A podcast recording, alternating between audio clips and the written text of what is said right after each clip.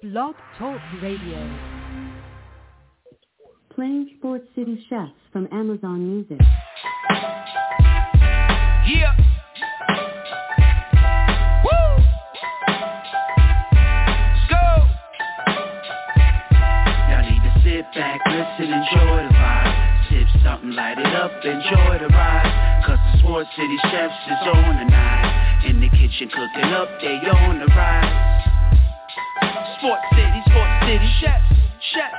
Sports City, Sport City, Chefs, Chefs. Sports City, Sports City, Chefs, Chefs. Sports City, Sports City, Chefs. Yes, Lord, we got a brand new president. Joe Biden, we riding, I pray you heaven sent. Word from the wise, my people stay ahead of Come on, I've been relevant, trying to survive the elements. It ain't no love in these streets, these dudes telling it. Hmm. Case go from cold to hot, states evidence. Kaboom, Sports City chefs is in the room. Cooking up hot topics to put up on your spoon. They well in tune, blown like a flower in June. Superman verse MF Doom, the clouds loom. So tell a friend it's the Sports City chefs again. Pay attention, tune in, we on the set again. Sports City,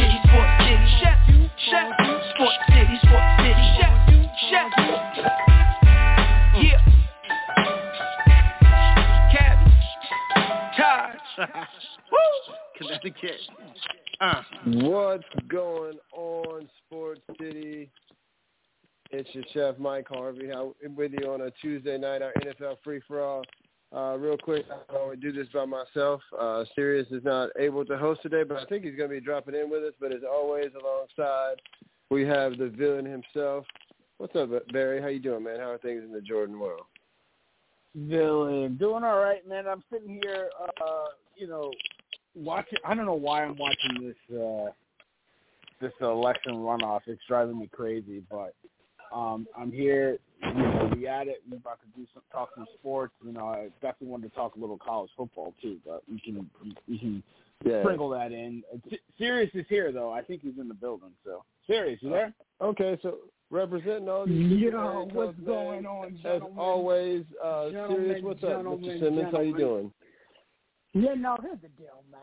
You know, I I I I, I can't be behind the controls, but at the end of the day, your boy's in the building.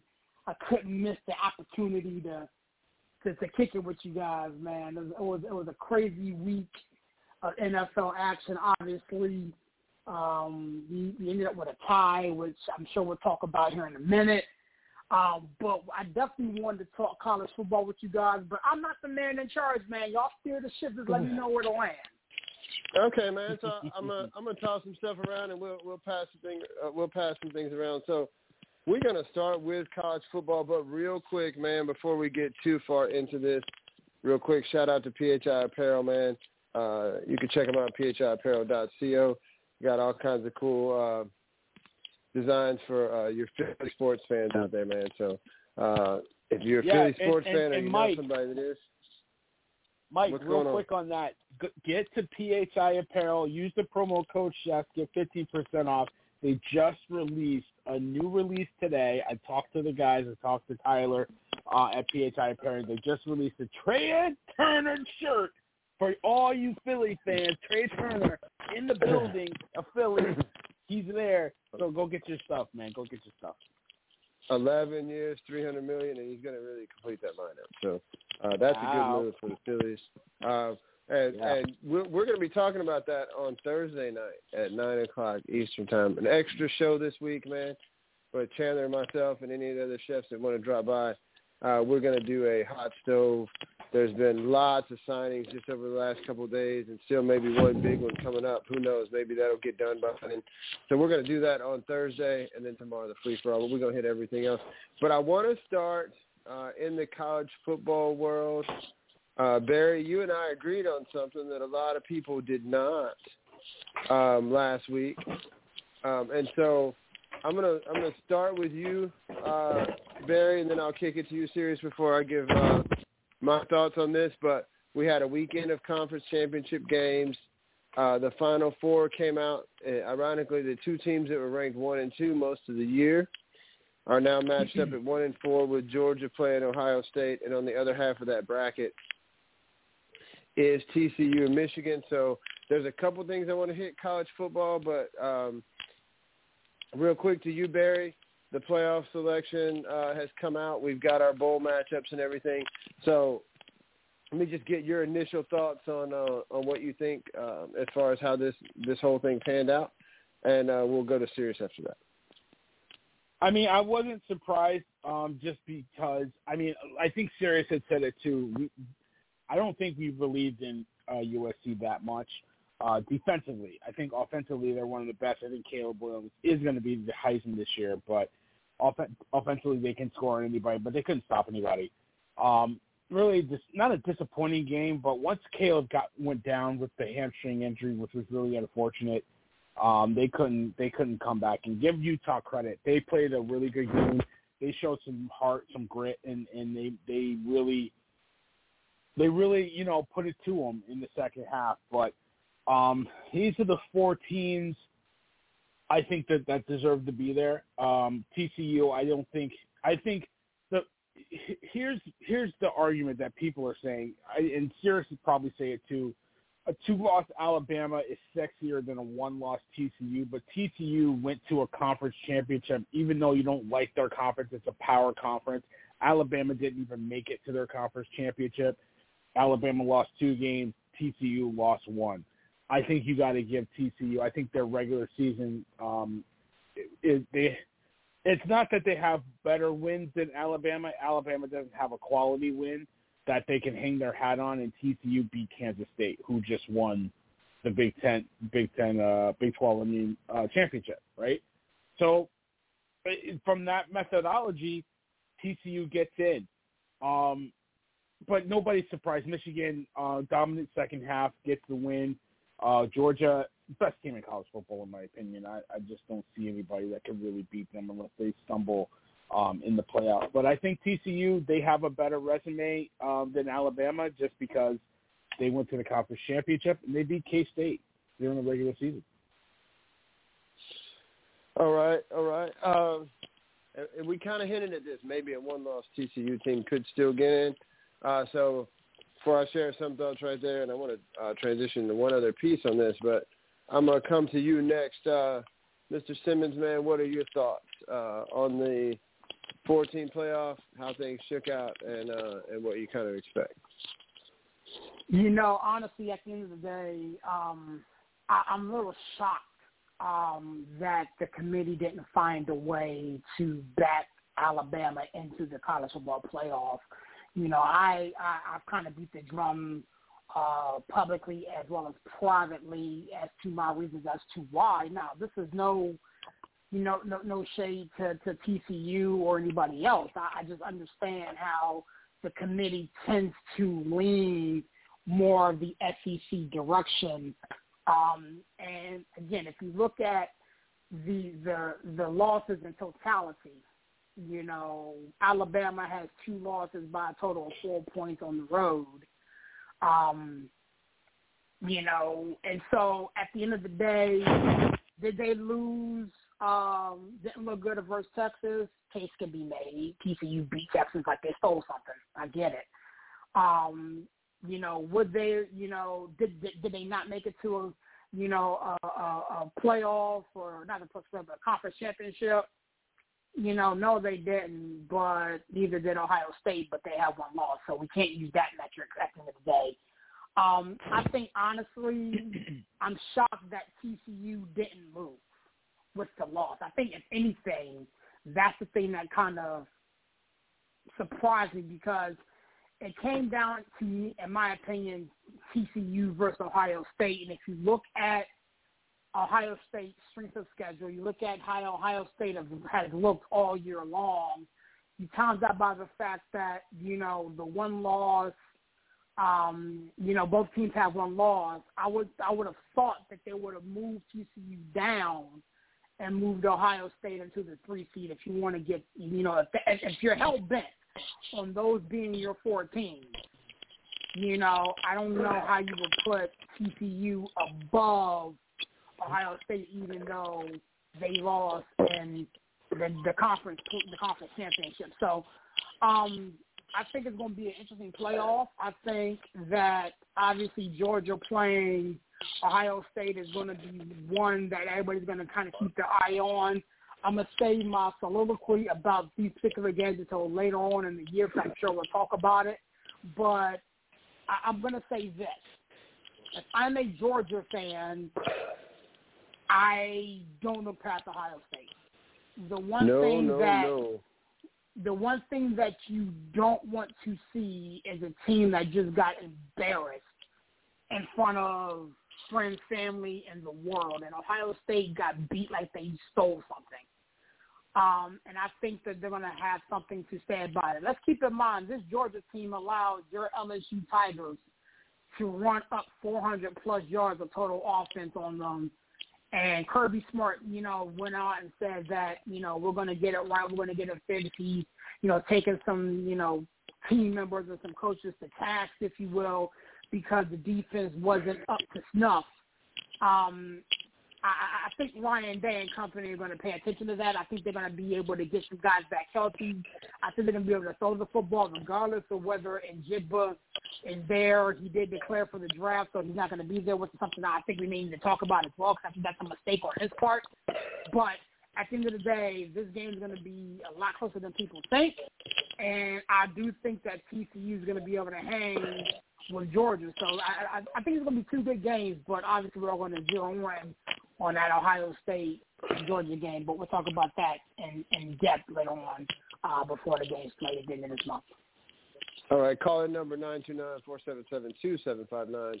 Uh, the villain, Serious, and myself here with you for the next, uh, I don't know, 15 minutes or so. I'm not sure if we're doing uh, 47 minutes or so. I'm not sure if we're doing 60 or 90 tonight. We'll see kind of where we go on everything. Um, but I'm gonna hit my uh, my thoughts on this. Uh, I, got a couple of things.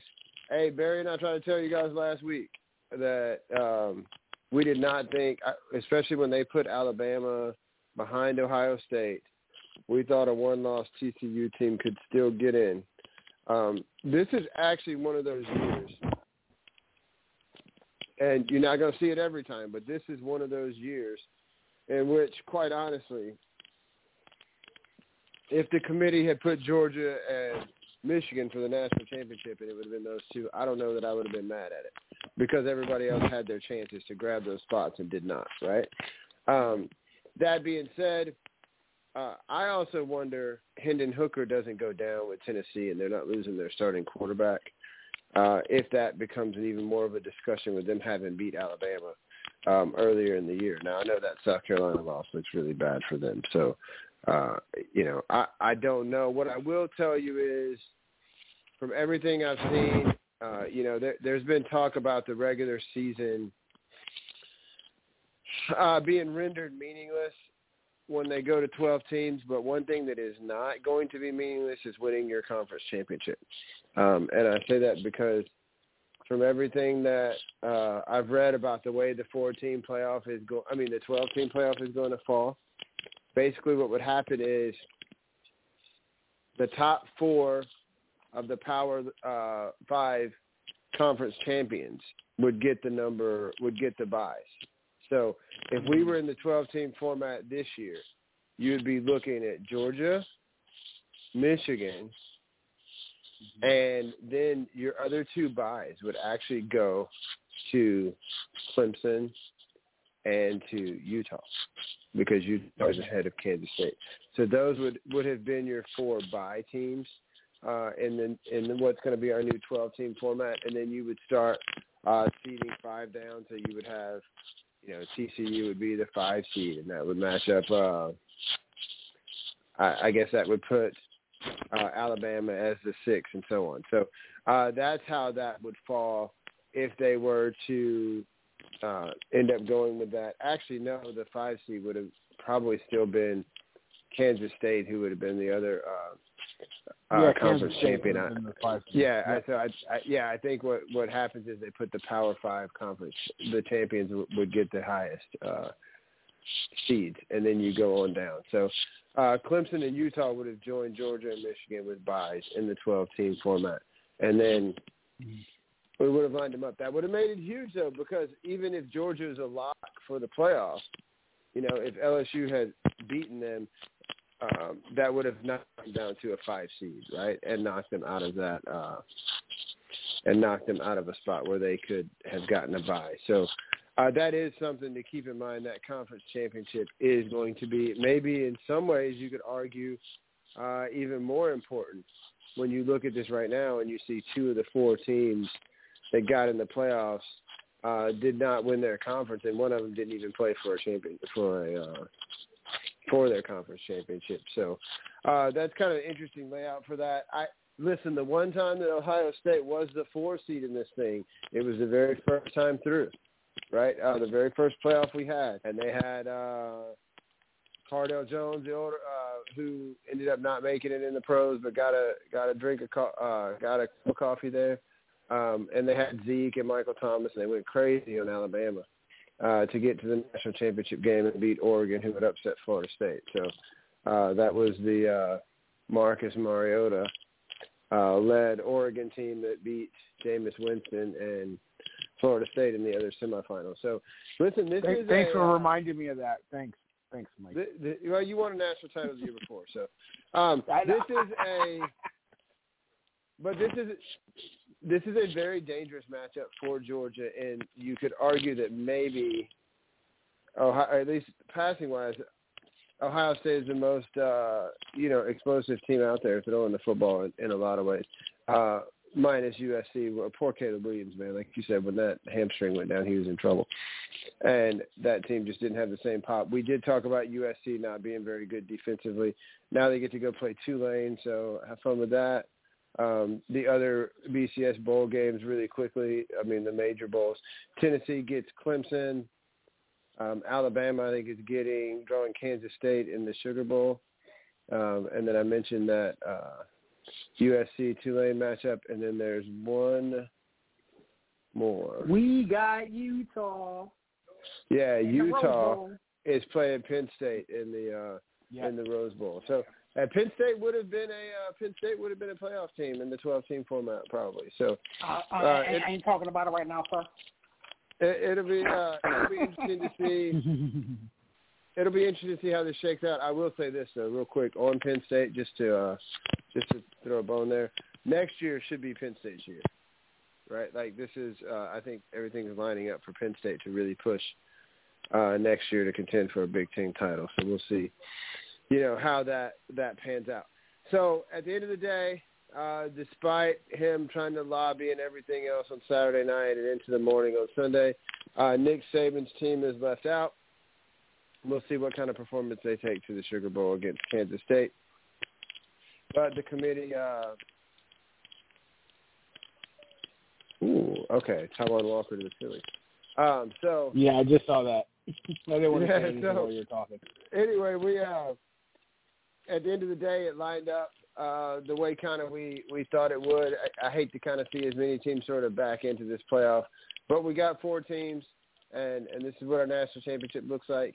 And it, it's interesting. I will say this: I was I was preparing to write something uh, before USC lost, and it was going to basically say that USC can get over their uh, their resentment of LSU from being excluded in 2003 because LSU kind of uh, have helped them uh, this year uh, get into this thing. Uh, but then once it came time and they just had to win one more game to close the show, uh, they stubbed their toe. So uh, no USC. And uh, Lincoln Riley and his uh, offense will, you know, if the quarterback's healthy, will put up a show you know, against Tulane, we'll see. So, I mean, that's kind of a lose-lose situation or scenario for for USC. Tulane gets to come into that game and play with house money, but nothing to lose. So, we'll see how that shakes out. So, that does college football for right now. As as you said, as the playoffs are coming closer, I'm sure we'll delve into these matchups and get into this a little bit more. Uh, I'm going to save my uh, my my topic or my team's woes uh, for the very end. But I want to get into some NFL football. There's a few other game, few games that I would like to hit. Um, but before I hit the highlight games or the feature games that come out, uh, we're going to start with my guys' teams here. Uh, let you speak on your teams, and then uh, other other people can follow up with comments. So uh, let's start with the New York Football Giants and Villain. Let me hear your thoughts, and Serious will come to you uh, after that. So you guys hooked up with the Commanders this weekend, and uh, your thoughts on that game, or uh, just anything you want to say or get off your chest right now, sir. Giants just don't have enough talent. Um, they don't have enough talent on offense. Um, they got Saquon. They got um, Saquon. you know what I mean? Like they don't have a receiver that you can throw the ball to on the outside that can make a play. I mean, they have some okay receivers, but I mean, a critical drop, which is the norm for um, Darius Slayton. Um, you know, a guy that really wasn't going to be on the team, and now he's counted to be your number one receiver. Make a big play that probably could have won the game for him. The defense really played well um, you know, the Giants defense played well, but they got gassed in the fourth quarter, and, and Heinicke was able to move the ball in them. But they made plays when they had to, but get stops and get off the field and keep this keep them at 20 points. But the Giants couldn't uh, come up with a play. I mean, I, a lot of people on Twitter, I don't know if you guys saw it, Serious or Mike, that um, before they spiked the ball near the end of overtime, that the guy was offside, um, and, and that he had um, stopped uh, Richie James from actually, you know, getting up and putting the ball down. Um, could have got five yards out of that, but if you're looking for that to win you a game, I mean, what are we talking about here? So, um, honestly, at the end of the day, it, it's really that fact that the Giants just don't have enough talent on the outside to make plays, and when they when they have to come from behind against better quality opponents, they really can't do it. They just don't have the playmakers to do it. So, but um, Heinicke, he looked okay, kind of skittish to me. Um, you know he can he he has a moxie. He can make plays, but like he's not gonna win. He's not gonna win you like you know playoff games when it really counts. Like you know, like I said, you know he's not overrated, but he is what he is. He's a he's an okay quarterback. You know, so um, we'll see him again in two weeks, and, and that's about it. Uh, Serious, before we go to your team, do you have anything you want to add on the Giants Commanders game? So a, a couple of things. I, obviously, I, I live here in the metro, and um, I do a lot of of scouting and looking at uh, the division, uh, the, the, the NFC East. And here's a couple of things. First and foremost, even without a legitimate receiver, the Giants should win that ball game. And I think that at, at times – the New York Giants sort of imploded on themselves. Um, I, I, I can recall a, a third down play in overtime where Saquon and the receiver ran into each other and Daniel Jones didn't know who was getting the ball. You know, I can recall a, a time when, you know, Thibodeaux blitzes off the corner and Heinicke just miraculously holds on to the football that should have been a sack mm-hmm. fumble. You know, nine times out of ten, that's a sack fumble. You know, whether the Commanders recovered that or not is, is still up for debate. Um, I saw a lot of bad tackling on both sides of the football. Um, the touchdown that tied it to Jahan Dotson. If the if the cornerback puts his pads where he needs to put his pads and doesn't try to arm tackle him, you know, Jahan Dotson doesn't spin out of there and get to the end zone. Um, so I'm gonna be very curious to see how these teams play in two weeks. Fun fact: I'll be there working the game, so I'll, I'll be there front row center on the field watching the whole damn thing. But um, that game got flexed into a Sunday night affair, so the world's gonna see it. Um, it's gonna be interesting to see how it pans out. I, I honestly believe that the New York Giants lost it as opposed to the Washington Commanders coming back and tying it. I think I think the, I think the Giants made more plays. They just didn't make the one to, to, to tip the scale in their favor. Um, I felt as though when the Commanders were up ten nothing and the Giants fought all the way back and took the lead, I felt the momentum was on their on their side. Um, but for whatever reason, you know, maybe it's due to Barry's, you know, lack of playmakers outside of Saquon, or maybe the Commanders, you know, like you know Taylor Heinicke in there, and you know he's never going to be the guy who can take a bull by the horns and and, and run away with victories. I mean, the Giants and Commanders both have played in these one-score games all year long. You know, so when you when you live by the three, you die by the three, or you tie by the three. And I think that's essentially what took place here. I, I felt that Joe the Giants could have won that ball game, and just for whatever reason didn't do it. All right, so I kind of thought the same on that. I just think that you left something on the left left meat on the bone. Um, that's a recurring theme for our teams uh, this week, Barry. I'm, I can't do that yet. Uh, so uh, before I before we go uh, to the western part of Pennsylvania and talk about the Steelers and what they did, I want to stay on the east side of Pennsylvania for a second. The Tennessee Titans uh, go into Philadelphia. Uh, you know, listen, Philly ran the ball all over the place last week, and people are like, "Well, that's nice as long as they can run the ball." Uh, Jalen Hurts is making a few more plays uh, in the passing game, but if they can run the ball, they're great. So this week, Philly said, "Okay, that's what you want to do. Let's show you this." Jalen Hurts with 380 plus yards, um, a fantastic game throwing the ball. Uh, listen, AJ Brown, DeVonta Smith got you know both uh, played really really well um, in this game, and the the two that they played Kansas City well a couple weeks before that, but they got embarrassed by Buffalo in week two. They got embarrassed here, uh, and now uh, news having come down today. So good on the on the Eagles for bouncing back after kind of looking like they sort of skated by uh, a little bit in previous weeks. Um, but you know, Mike Vrabel comes out last spring and makes the comment that AJ Brown's not going to be traded as long as he's the head coach. Well, the general manager Jon Robinson makes the trade, and you know, it, it's interesting because this Tennessee team has not had a losing season since 2016.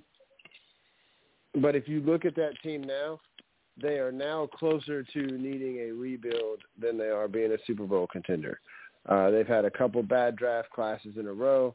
That offensive line, you let enough people walk that now they're not even as effective uh, paving the way for Derrick Henry anymore. And so Amy Adams, the daughter of the late Bud Adams, doesn't really come out and speak very often. Uh, but when she does, it's uh, pretty earth-shattering for that organization. And Jon Robinson, the general manager of the Tennessee Titans, was fired today, mid-season. Uh, this is a seven and five team that's on track to win the South and the AFC South and make the playoffs. But uh, she's had enough. Uh, change is necessary, and there's been times with this organization that it almost seemed like with coach and general manager that the left didn't know what the right was doing. You look at certain free agent signings uh, and picks, and the coaches still end up preferring uh, other guys or playing other guys over some of the people that the general manager brings in. So that shakeup happened today in the Titans organization, and we'll see what happens from there, or you know who they hire, how they go about um, making these changes on this roster. So before we go to our next subject, I'm gonna come to you first on this one, Serious. Any thoughts on that as far as the performance by the Philadelphia Eagles, or um, you know what we saw from the Tennessee Titans or the change that happened in that organization today. I'll, I'll kind of leave it open and let you go whenever you want to on that. You know, man, I I, I saw, you know, uh, a TikTok, and I think I shared it with you gentlemen about how Mike Vrabel responded on draft day when AJ Brown was traded. I mean, he has made no qualms about his desire to not have that take place um, obviously, somebody above his pay grade made made the call, and, and subsequently, this past Sunday, AJ Brown went bonkers. You know, and the thing that kind of, for me, kind of drove the nail in the coffin for the general manager was AJ Brown post game, where he repeated numerous times that he wanted to retire a Tennessee Titan. That's what his, that's what his desire was.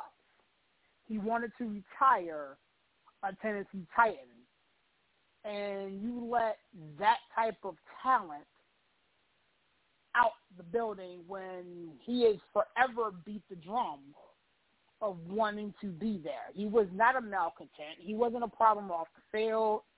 Um, none of the quote unquote issues that will cause a, a team to part ways with a talented uh, a talented player.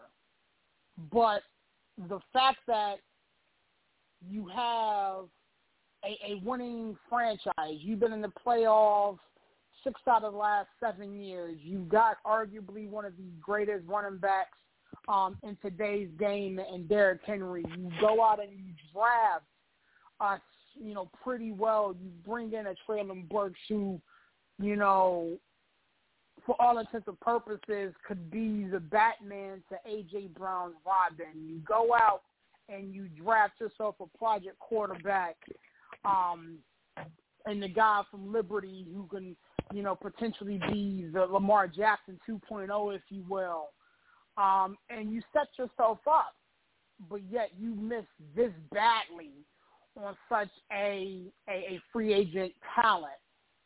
Um, this is a what have you done for me lately business, and as fate will have it, AJ Brown went to work. He dropped two on Yamata, um, and was hugging and kissing on Mike Vrabel before and post game, and then you know essentially gave the middle finger to the GM um, in the post game interview. You had to go, bro. It, it doesn't shock me is, is, is being um, is, this move doesn't shock me.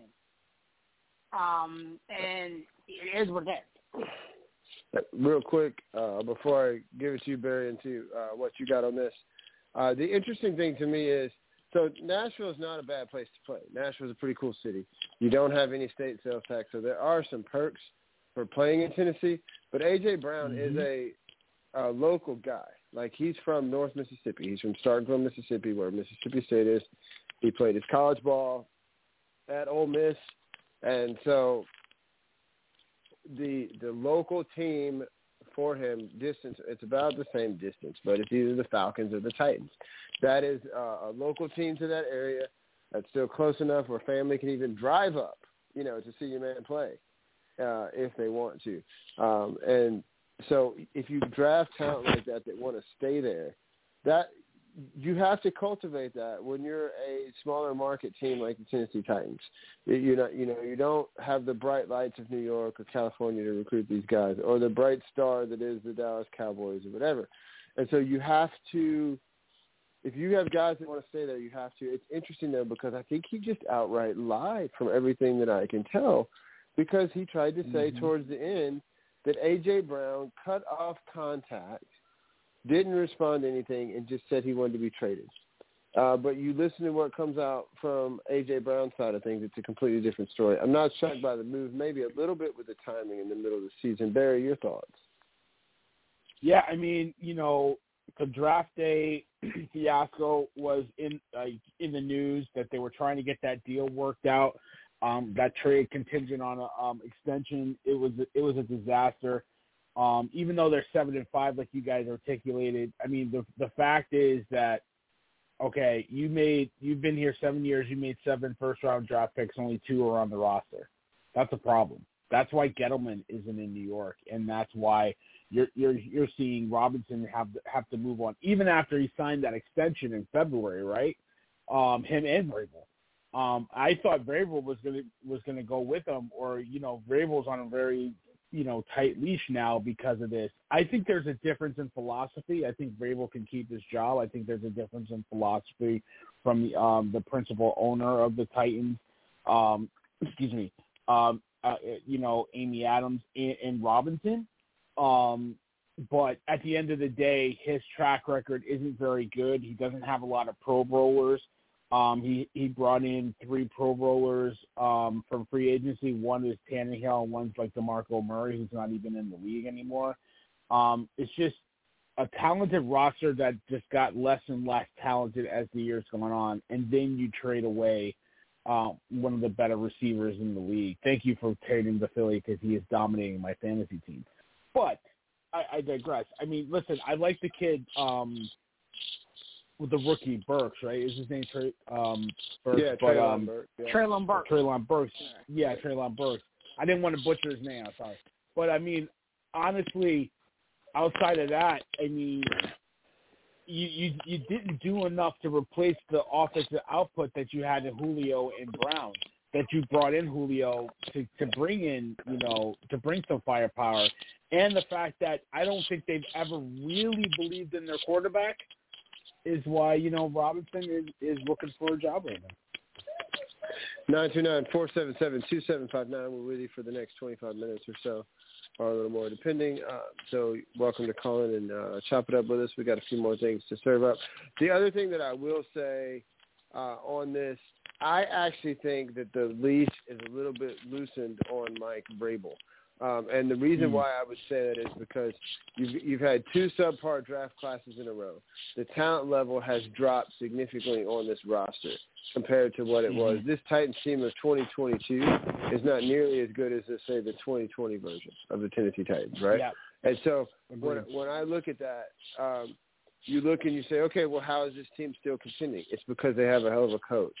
Um, and they have a good system in place. But coaching – and whatever is kind of helping prop this team up and help this helping this team sustain success. This team is not nearly as talented as it was a couple of years ago, and they're still contending for a division title and going to be in the playoffs. Eventually, you're going to have to see some.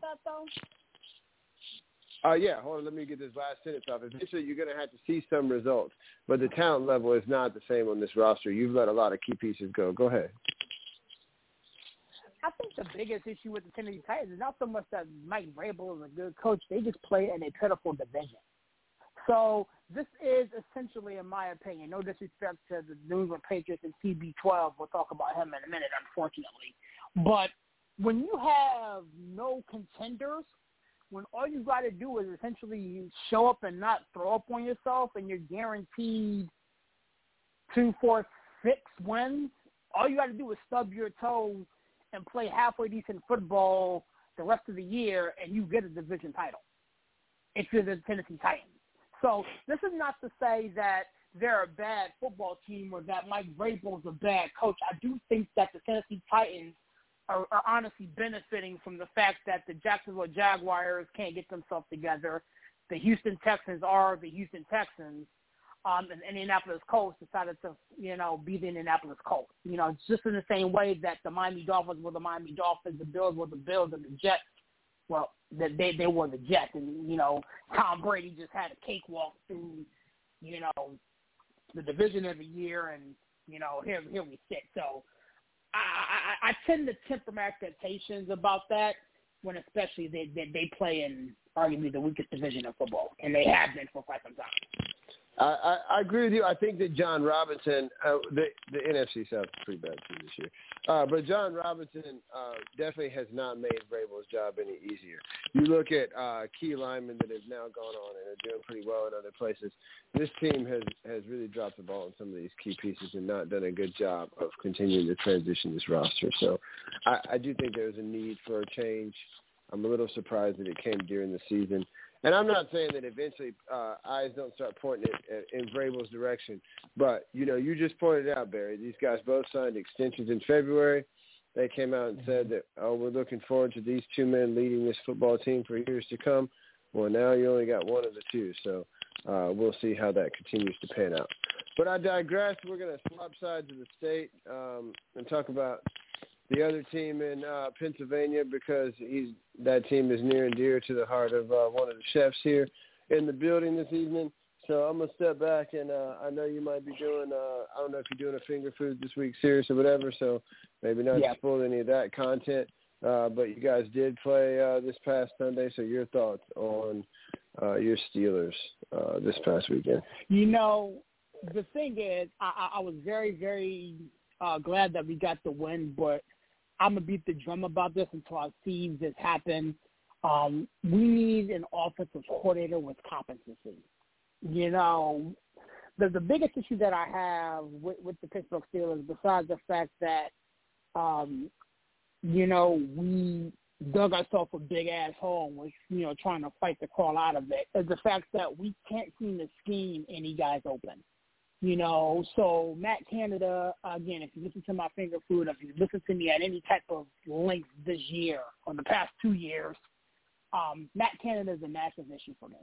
Now, another thing that I, I, I loved was the fact that we didn't really blink. Uh, the the the the smoke got kind of high, if you will. It you know, the the Atlanta Falcons made themselves, you know, a run. You know, we we settled, you know, for field goals when we should have been able to score touchdowns. Uh, we had some key drops in some critical areas. We had some, we were very, very, very penalized, especially in weighty moments, if you will. Um, but I, I, I, I want to tip my cap uh, to my punter, Pressley Harvin III, for, for pinning them. Um, and we managed to get out of the stadium, a very emotional stadium, if you will, with the win. One of the things that um, I'm not too sure you gentlemen knew, but Iron Man Heyward um, played for the Atlanta Falcons. Mm-hmm. We have his, we have both his sons on our roster, and the fact Even that how do I Cam? Heyward you know where Heyward played before he went to the Falcons? I know, I know, I know. Uh, know. come I on. know. I know, but you know the the the the the, the, the fact that Killer Cam's baby brother caught the only touchdown that we scored in that particular game, uh, it, it brought a tear to my eye a little bit, you know. And so, um, we got a tough one this week against the Baltimore Ravens. Um, it doesn't matter who um, playing, who's in helmet, who's in uniform. Those games are always a, a, a war um, because we know them, they know us. We hate them, they hate us.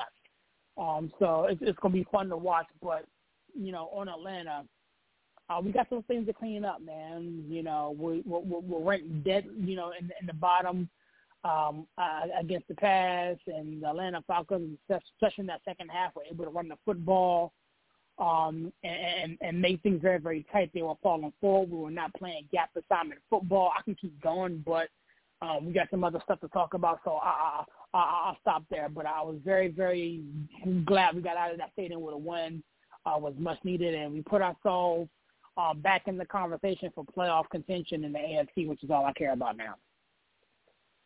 So uh, at least you don't have Dennis Dixon playing quarterback for you uh, next weekend against the Ravens. Uh, so uh, Barry, I'm gonna I'm gonna switch gears after uh, you get comments. Do you have anything you want to add on the Steelers Falcons game before I uh, move to the next topic? Uh, no offense, no, I didn't watch the game, so I don't want to try to lie about it. But I mean, listen, um, Steelers gonna win. Um, you know, Mike Tomlin just wins, right? He, I, I I caught a little bit of the highlights. He just wins. He he, he gets the most out of his team. Uh, it's good to have uh, Watt back and company. Um, I I I think Serious. Are you coming around on Pickett? I, I, yes or no? I mean, you don't have to go into it, but I mean, are you coming around on the kid? Um, you know, it, it's funny you mentioned that. I, again, for, for the sake of time, I, I keep it short. Uh, yeah, I, I, you know, uh, I am. Um, I, He's got something. Yeah, He's got something. He's got it. Well, He's got a little moxie to him. he, he, he, he doesn't blink. He he, he- Yeah, he doesn't yeah. blink. And the thing I love about him, um, especially if you look back, not so much to this particular game here, but if you look back to the Monday night game when we were down and had to come back to win that ball game, he made some significant throws in some weighty moments um, that really had me, you know, giving him the golf clap, if you will. Um, I do think that he needs to play like he's playing now. He hasn't turned the ball over in almost six weeks. Um, so he, he he's protecting the football. I do want to see him take more shots down the field, but that has a lot to do with, again, coaching and you know my offensive coordinator being a cornball. But Kenny Pickett is, is is starting to grow on me, man. It's starting to grow on me. All right, so a couple of things that I want to say. Matt Canada, I've never been impressed with him. He came to um, he came to LSU for a year. That didn't really work out with Ed Orgeron. A lot of eye candy, a lot of flash, but no substance really uh, when it comes to that offense. They were running jet sweeps and things like that. Um, you know, he had like Russell Gage and DJ Chark and those guys um, at LSU. Uh, but he was not a guy that really jived with Ed Orgeron, so he got ran off after a year. Uh, I've never been a huge Matt Canada guy. and I'm surprised uh, that he has found himself getting a, getting hired as an offensive coordinator um, at this level. So uh, I would not be surprised if his stint is up pretty quick. Uh, real quick before I talk about my team, because I got to go in on that. You guys knew it was coming tonight. Um, shout out to the big homie uh, TP Thomas. Man, uh, you know the head chef. If it wasn't for him, I wouldn't be here. And you know he's kind of the the the head of all this, man. And you know his team played well this past Sunday. They did not punt the ball one time. So shout out to uh, the Detroit Lions trying to bounce back and uh, and play some good football and, and get back into the uh, the playoff discussion in the NFC. And then for uh, you guys both, Connecticut Cats, man, uh, Don- Donovan Mitchell's having a good game uh, tonight, really going off in the fourth quarter for the Cavaliers. Uh, and they're going to beat the Lakers tonight. So um, and that Lakers team's playing a little bit better, so that's actually uh, a more noteworthy achievement than it would have been even a couple of weeks ago.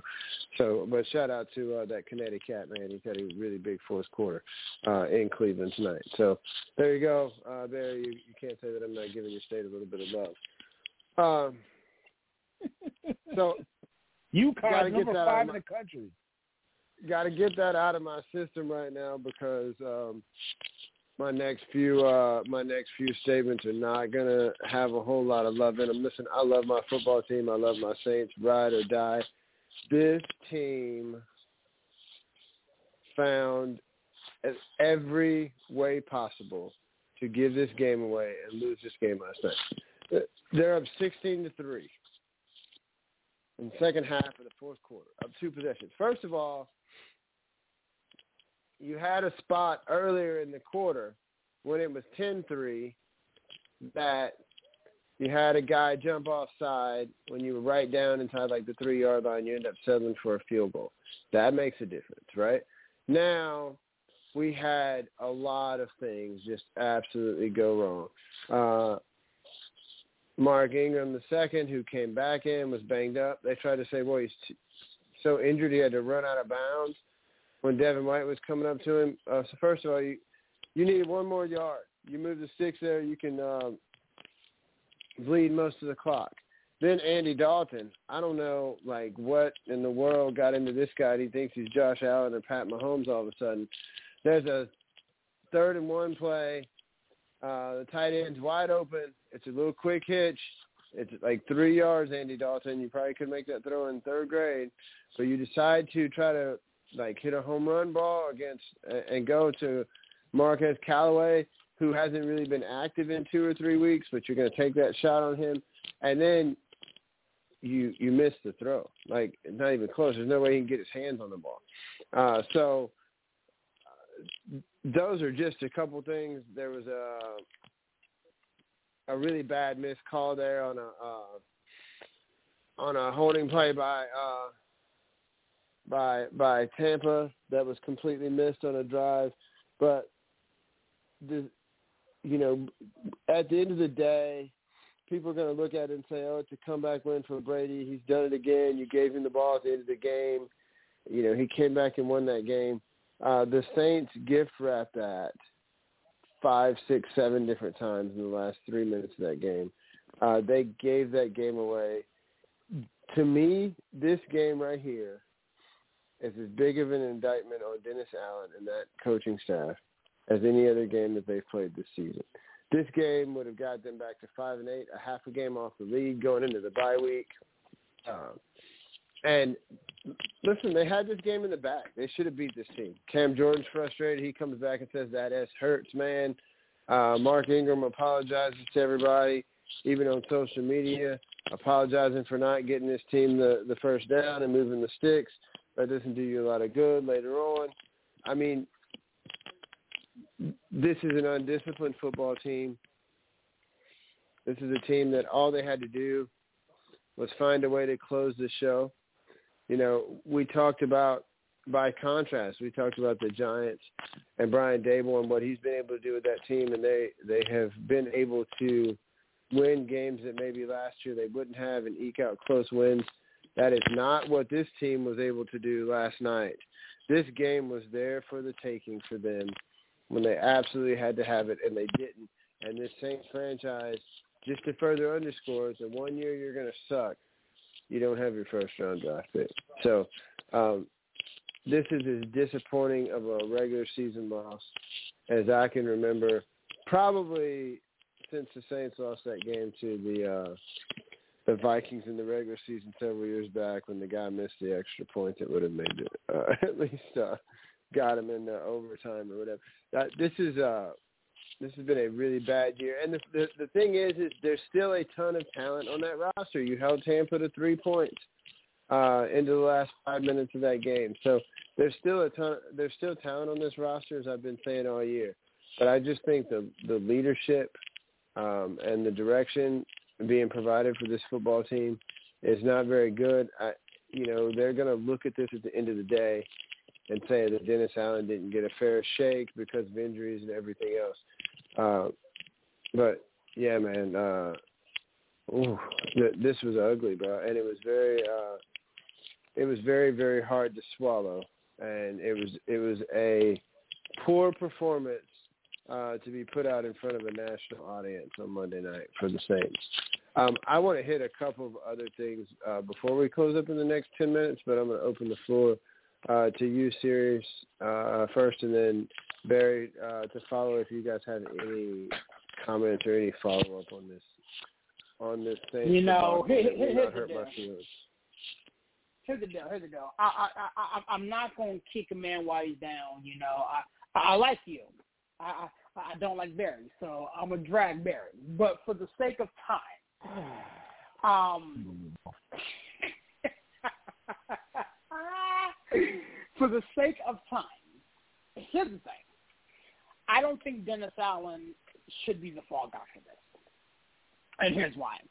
It wasn't just Mark Ingram going out of bounds. It wasn't the fact that the the third and one quick slant to Callaway was was bad. Like you alluded to in your own open, like the Saints had multiple times to win this ball game. Hell, even on the defensive side of football, you know what I'm saying?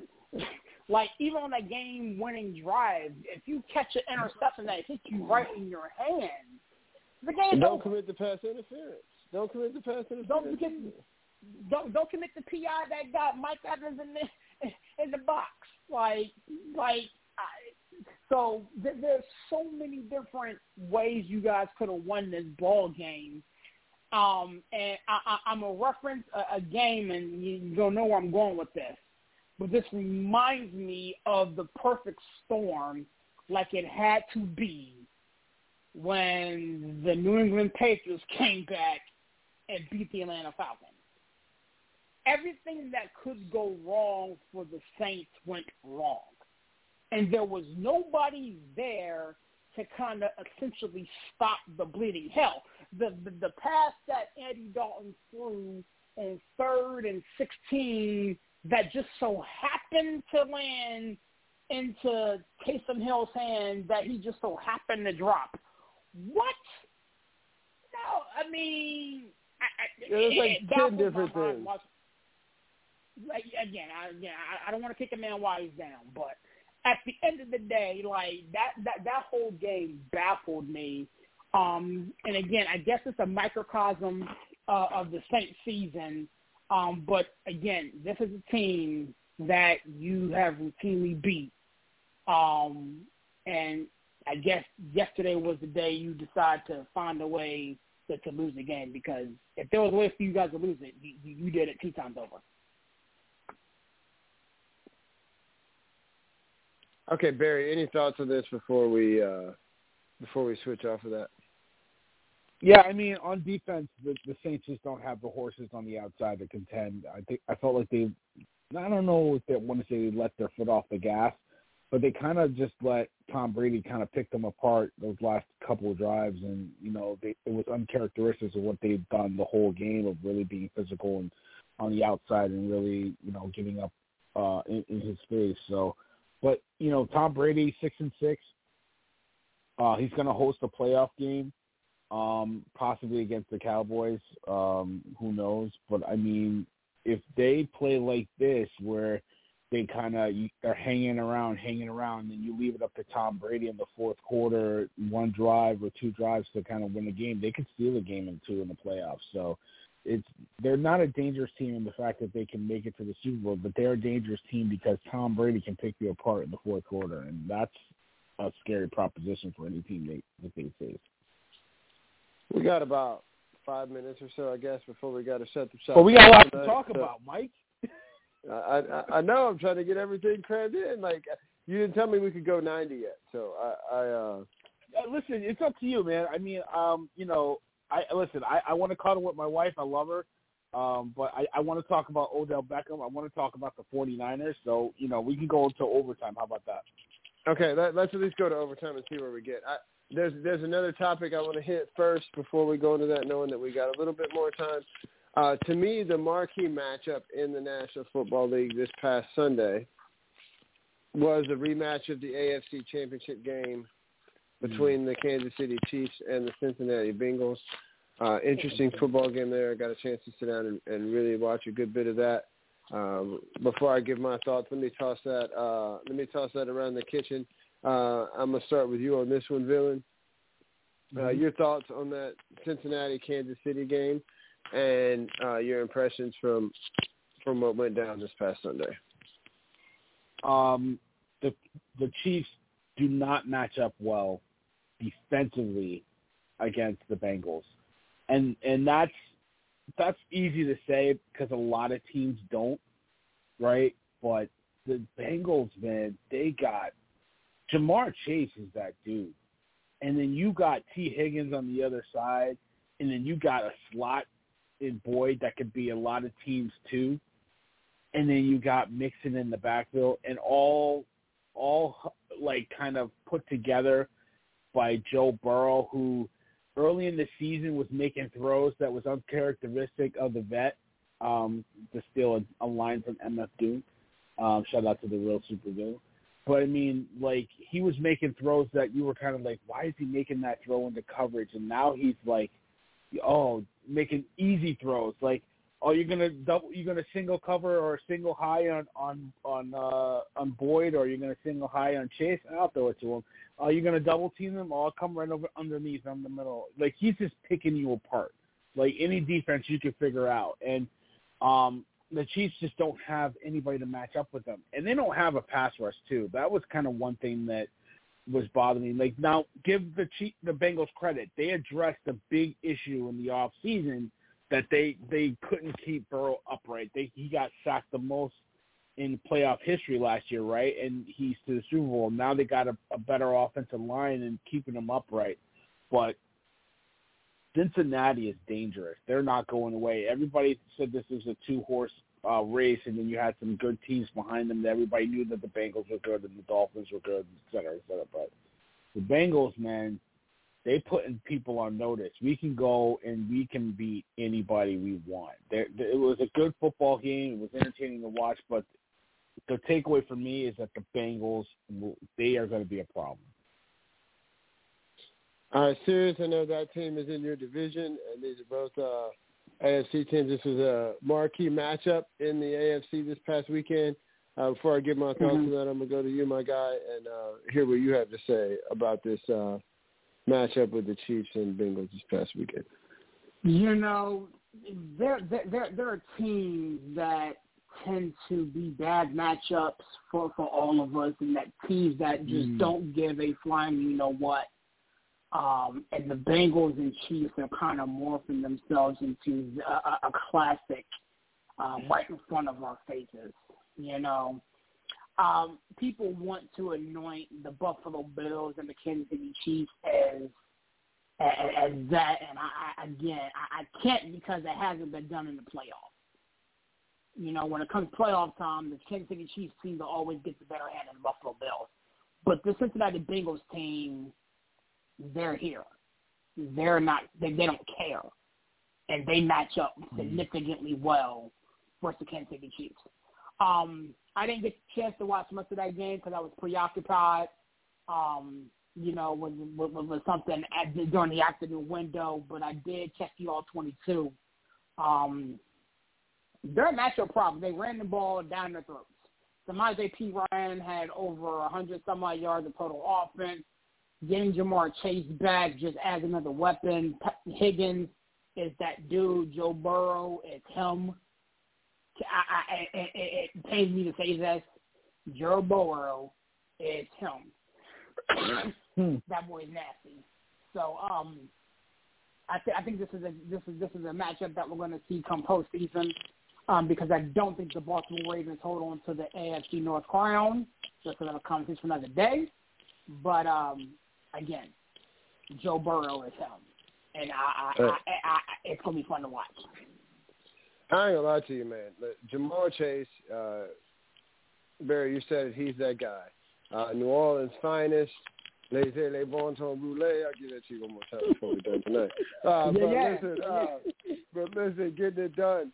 Uh, you know, he's back, and we talked about the continued um, rapport that he's built with Higgins. And now when Mixon isn't out, is not there for whatever reason, uh, Samaje Perine is uh, doing a nice job for that team uh, out of the backfield as well, right? So uh, this is a team. I think Burrow is still in the top two or three in the league as far as sacks, uh, but it's not quite as bad at times as it was last year. But you look at the beginning of the season, like he had the appendix thing or whatever it was going on. He had like an emergency towards the end of uh, training camp. He was not at full strength in that first Pittsburgh game to start the season. Took him a little while to get going. Uh, there are a lot of people, especially coming out of uh, Kansas City and Buffalo, that when they talked about Cincinnati, kept saying, "Well, I don't believe you. You got to show me. You got to do it for another year." Um, this Cincinnati team is a matchup problem across the board for anybody. Uh, just like any other team, like there's still things that they can continue to address. They can get a little bit better defensively. Uh, they can probably still make some improvements to that line.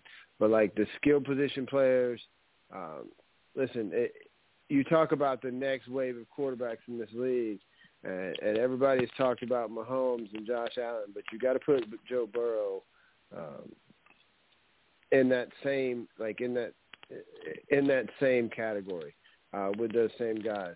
Another guy, uh, thank you for what you did at LSU, Joe Burrow. Much appreciate you.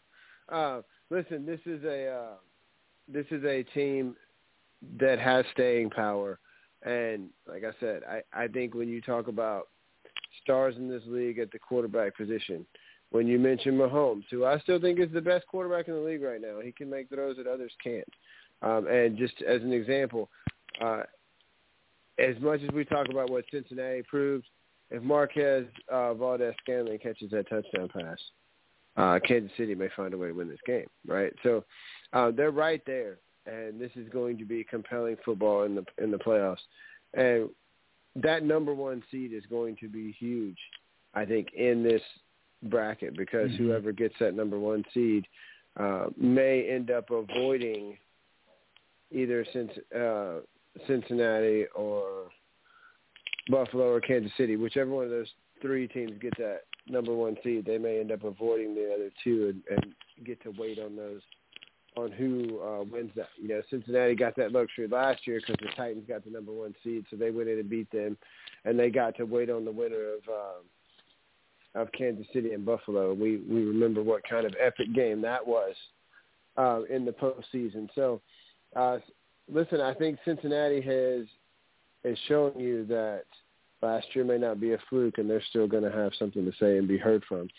And with that continued uh, improved chemistry with Higgins, like this team kept their head above water. I think went four and one while Chase was out, um, and then now you get your most explosive piece back on that on that offense. Cincinnati is going to be heard from and be a problem. Um, that was a that was a good football game, and it was uh, it was fun to watch. Um, so the San Francisco 49ers. Let's go there. Let's let's let's jump over to the West Coast. And I know you said you wanted to hit Beckham, so we'll do that next. Uh, the 49ers, man, like coming off the bye, really built some momentum. Um, they have all the weapons, but now you lost your second quarterback. You got to go with Mr. Irrelevant and Brock Purdy, the rookie out of uh, Iowa State. We know what kind of defense they have. We know what kind of weapons they have on the offensive side of the ball. Uh, now you got a young quarterback to try to break in. Um, so your thoughts on the 49ers? I'm going to start with, I think I did Barry last time, so I'm going to start with uh, Serious on this one. Um, Serious, your thoughts on the 49ers and, and their prospects and what they're looking at right now? You know, as long as you're able to to play defense like that um, and control the line of scrimmage, you can have Brock Purdy manage the ball game there were a lot of rumbling about the possibility of Baker Mayfield landing there. Um, there are a bunch of other quarterbacks that uh, could potentially, you know, been free agents that could possibly land there. You know, Cam Newton came came up. Um, you know, a couple other quarterbacks. But honestly, at the end of the day, when you have an offensive scheme like like like like, like Kyle Shanahan does, and you have a defense that is getting after. Let's let's not make no bones about it. The the San Francisco 49ers have the best defense in football. Okay, and mm-hmm. you have the ability to take over games with that defense. All you have to do is not mess it up. Now, is he going to have to make some throws down the stretch? Yeah, he's going to make some throws. Um, but the thing is, he doesn't know what he he doesn't know what to fear yet. He doesn't he, he doesn't have the fear. He, you know, so he's going he's, he's going to let the thing rip. Um, because he knows that his defense, you know, has his back. Um, you have playmakers on the outside, you know, and Deebo and Aiyuk and Kittle. You got a stable full of running backs, uh, Christian McCaffrey and you know and, and, company. Um, I, I think the 49ers are going to be all right. People trying to, you know, write doom and gloom to the 49ers that haven't really watched football. They managed to get themselves to a Super Bowl with Jimmy Garoppolo underthrowing, skipping passes, and throwing passes to the wrong color team uh, uniform time and time again. I think they can manage to scheme up some stuff to keep this guy um, in the game and not manage to, to, to, to mess up their chances a little bit. They got a tough one this week against uh, Tom Brady and the and the Buccaneers, but again, their defense is the best in football. I don't think it'll be that big of an issue. All right, Villain, uh, before I give my thoughts on this, uh, your thoughts on San Francisco right now?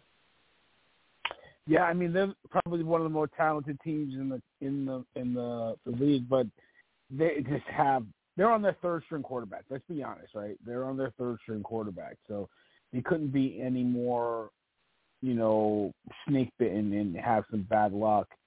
Um, the good news is that it's not a Les Frank injury for uh, Garoppolo. He might be able to come back sometime in the playoffs. That would be huge uh, if they can weather that storm. I think people, you know, think Purdy, you know, made some plays, made some good throws, showed some moxie, showed some toughness, blah blah blah. But once they got tape on you, once they see you, then it's a wrap right? Like, you know, Serious knows, like once people started getting tape on on Pickett, you know, it started to come back down to earth. Like Matt White, once people started to get tape on him, started to come back down to earth. So they're gonna have something to game plan for a whole week against Purdy. Let's see how he responds next week.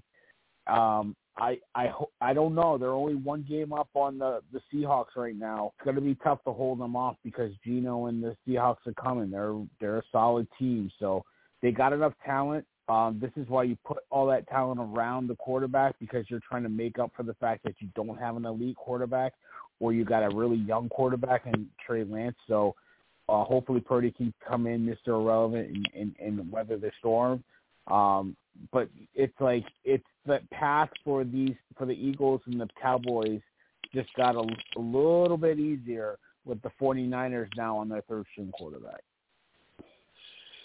So I'm gonna hit a couple of different things in here. Brock Purdy is maybe one of the most decorated quarterbacks in Iowa State history, as far as just as a pure passer.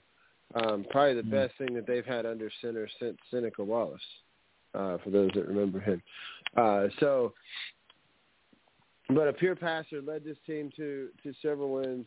Um, with Brock Purdy under center a few times in in college, that Iowa State team did uh, punch above their weight class. Now they lost a couple games uh, late in season that they may shouldn't have lost, But uh, they beat Oklahoma. They beat a highly ranked TCU team.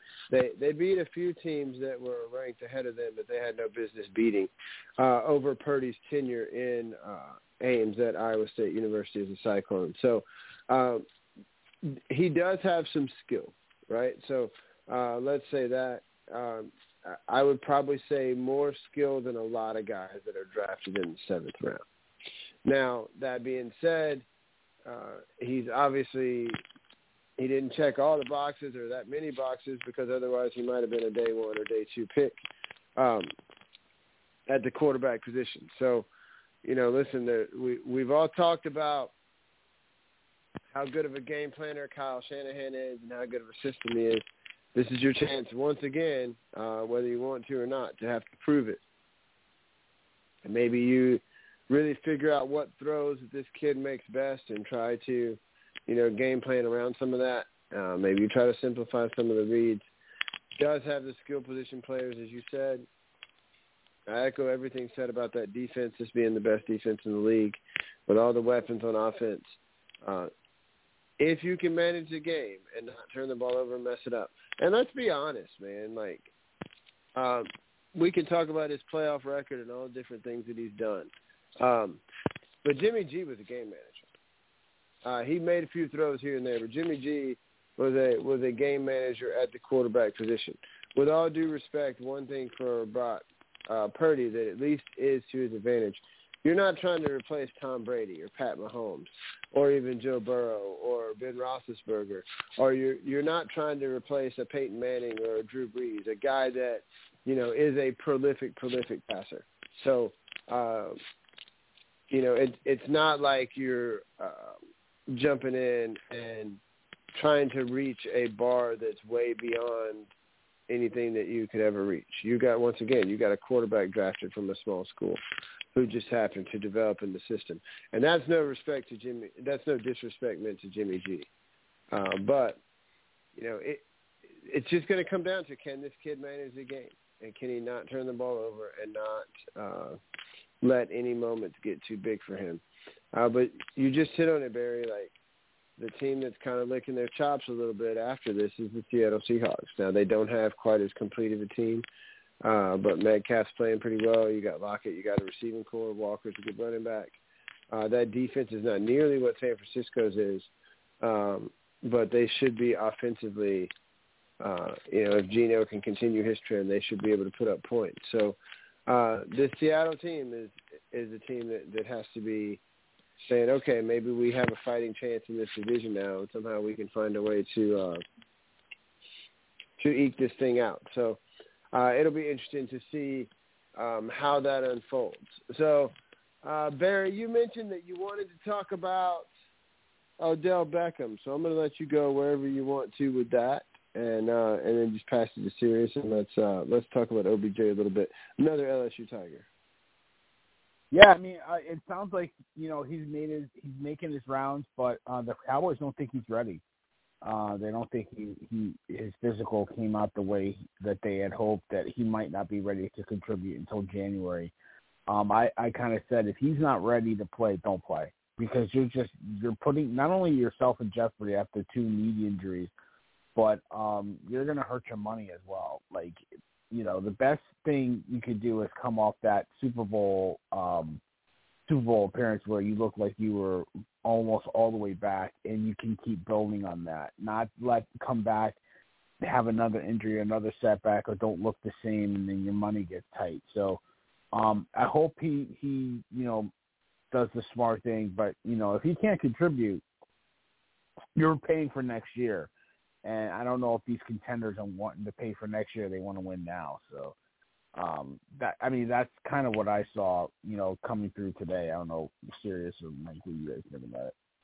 Uh, so real quick before I give it to you, serious, I told you guys in our chat that we have going on that at best he was going to be ready December, and it could be a little later. And all you guys said, well, it looks like he could be ready as soon as in November. And I'm like, yeah, we'll see once he starts getting close to time uh, coming off that knee injury. He's not getting uh, he's not getting younger. Your thoughts, Serious, on uh, Odell Beckham? You know, honestly, at the end of the day, I think that if he's smart, He'll take the whole year, rehab, and come back next year. Because again, mm. I agree. I agree with Bill saying. The last thing you want to do really is force yourself back off of that big of an injury. Like, it was an ACL and PCL.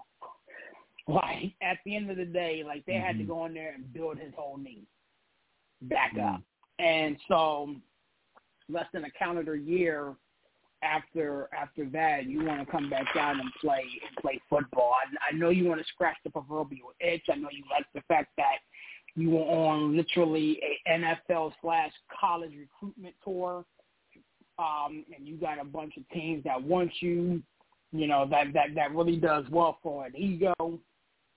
But ultimately, at the end of the day, um, it's about making sure that you are in the best health and the best physical shape to be a father and, and a spouse. You just had a child. You know, that child's to want to run around and play um, with their dad. I forget if it was a girl or a boy, but that child wants to run around and play with their dad. You can't do that if you're doing rehab. You can't do that if you're if you can't, you know, walk because you want it so badly.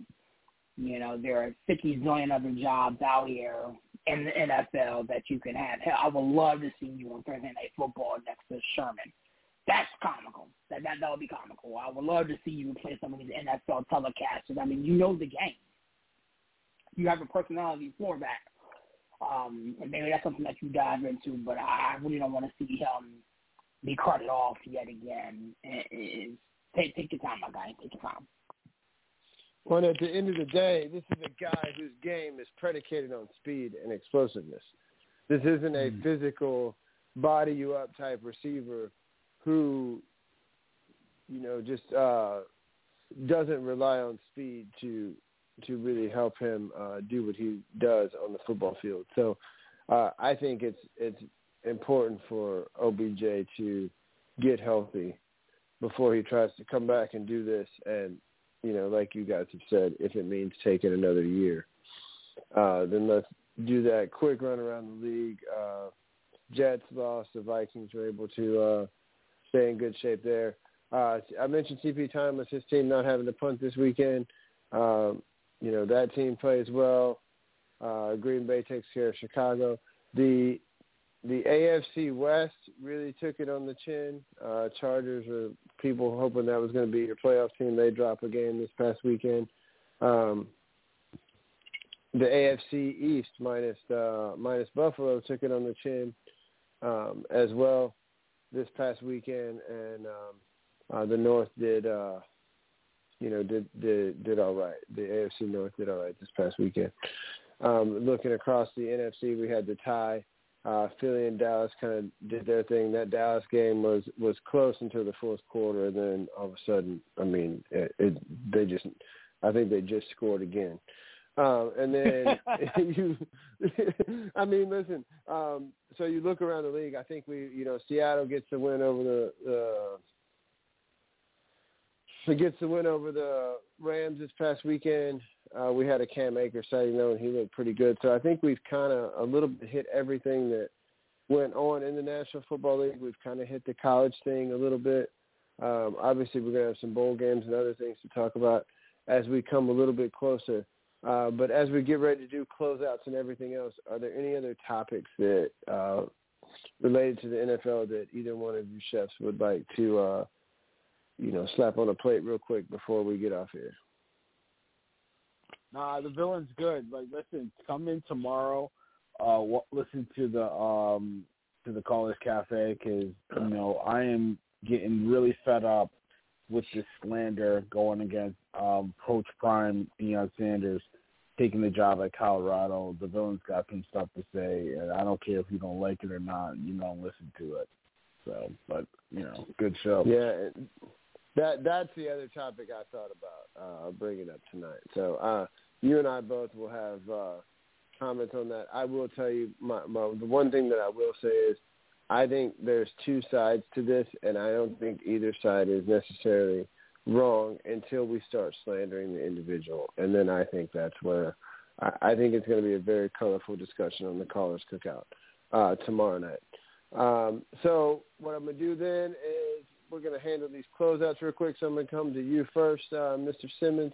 Uh, give me a plug, a closeout, uh, anything you'd like to say before closing the doors here at the NFL Free for All. You know what? I want to first of all tip my cap to you, Mr. Harvey. You did a wonderful job hosting this evening, man. You know, it, it, it, it's always fun, you know, being on the other side from time to time. So thank you so much for holding it down. Hopefully, my computer will be back uh, to me uh, later on this week, and I'll be able to to run the ones and twos uh, on next week's show. With that being said, man, it's such a pleasure being here talking ball with you guys. Lord willing, I'll be back in the building tomorrow to do the same thing. I will say this, and Barry alluded to it as as as the, you know as he was done. So I'm gonna say this and leave the rest for tomorrow. To my brothers and sisters who were throwing hatred, shade, um, anything of that sort at Coach Prime uh, for for taking the Colorado State job, shame on you. Um, in the coaching business, again, Prime alluded to it, you know, in his press conference. In the coaching business, you either promoted or you're um, you're elevated or you're or you're terminated. And he now has a platform to invoke change. And we as a community are so narrow-minded sometimes that we don't see outside of our front of our faces.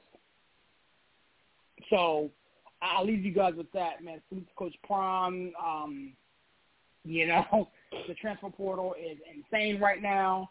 Um, he's bringing some dogs with him, and I said this in another chat that I'm a part of. It wouldn't shock me if in a year's time frame that Colorado State is sniffing at college football playoff.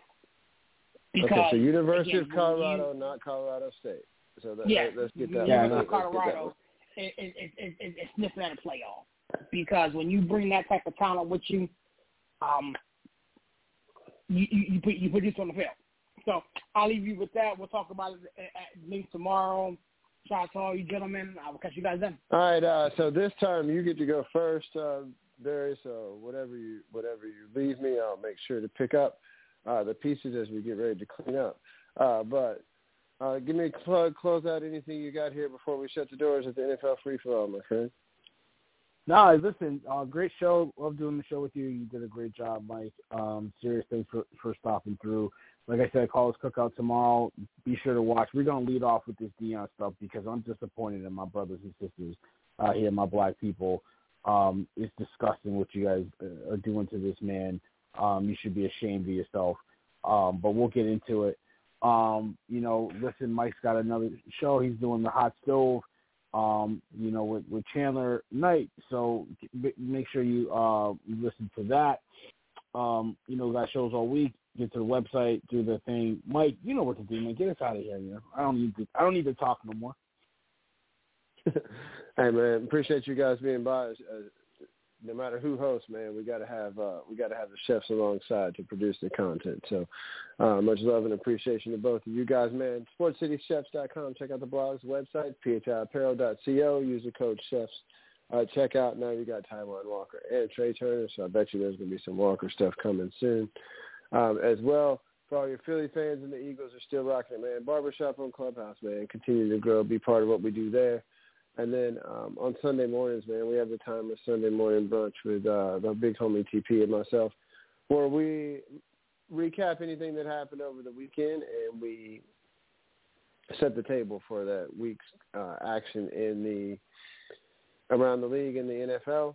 Now, listen, this weekend, man, is uh, it's kind of crazy because now we got the extra week since we have 18. So week 14 is the last week of most fantasy football regular seasons, and just to add a little bit of extra um, complication to that, six teams are on bye as you try to make your playoffs. So you play fantasy uh, football. Make sure you take a look at your rosters. Don't get caught napping, uh, and make sure you do whatever you need to on waiver wires, man, because uh, that's coming up. Uh, so keep an eye out for that. Um, most regular seasons in. So for any of you guys out there uh, from my fellow chefs and any guys out there in the um, in the fantasy world. I hope y'all make the playoffs as long as you don't keep me out of them. Um, and then listen, man, uh, good week around the league. The one thing that I will say on Coach Prime right now, and we'll hit this again tomorrow, uh, he talked about multiple D1 coaches on the FBS level, black coaches being fired, and not other guys being hired to take those spots. And so he his comment was, if they're not going to give it to other black men and other deserving black men, then I feel like when this opportunity comes up for me, I have to take it. So uh, just something to chew on uh, as we break that down more tomorrow night on the cookout, man. But listen, uh, as we always say, uh, you know, it, it's funny. My Saints are four and nine. My Tigers are nine and four. Uh, so you know, my teams are 500 this year. Georgia just disrespected those guys early on, man. Anybody that saw it, go watch Jalen Carter. He had a sack of Jayden Daniels where he picked him up with one hand, and before he brought him down to the turf, was holding up number one uh, with his other hand. Just downright disrespectful uh, as far as what happened. And then Georgia, just to kind of rub a little salt in the wound, uh, they score a touchdown to go up 48-23, and they go for two just to try to hang up 50 um, against LSU since they had not in an SEC title game. So I know LSU put it on them a few years ago. I think that uh, Brian Kelly and those guys will remember that. So, uh, you know, hopefully we can uh, we can give something back to them in in, um, in future years, man. But once again, tomorrow night the cookout and Thursday, Chandler and I are going to do a hot stove show at 9 p.m. Eastern time. So come by and check that out. And remember, you can listen to us on any of your, uh, you can subscribe to the podcast. You can listen to us on any of your smart speaker devices. Just ask it to play Sports City Chefs. The latest episode will come out. It'll even tell you the numbers. So if you want to hear the previous show, just tell it to play Sports City Chefs and uh, the number before it or whatever. And so you can listen to us coming live into your home uh, at any time. So uh, listen, it, it takes people subscribing and continuing to listen to us uh, for us to continue to bring content. So uh, thank you for anybody out there in Sports City for uh, supporting us and what we do. Uh, it's a pleasure and a privilege and a blessing for all of us to bring that to you. So uh, as as we say in the South, man, laissez les bon temps rouler. That's what we say coming out of Louisiana. Let those good times roll. And just because it's how we close every show. In the words of the big homie TP, Tell a friend to tell a friend that it's the chefs again. And if they don't know, now they know. We out. Sports City, Sports City, chefs, chefs. Sports City, Sports City, chefs, chefs. Sports City, Sports City, chefs, chefs. Sports City, Sports City, chefs. Kaboom! Sports City chefs is in the room, cooking up hot topics to put up on your spoon. They well in tune, bloom like a flower in June. Superman verse MF Doom, the clouds loom. So tell a friend it's the Sports City. Pay attention, tune in, we on the set again. Sports City, Sports City, Chef, Chef. Sports City, Sports City, Chef, Chef. Yeah. Cabby, Taj. Woo! Connecticut.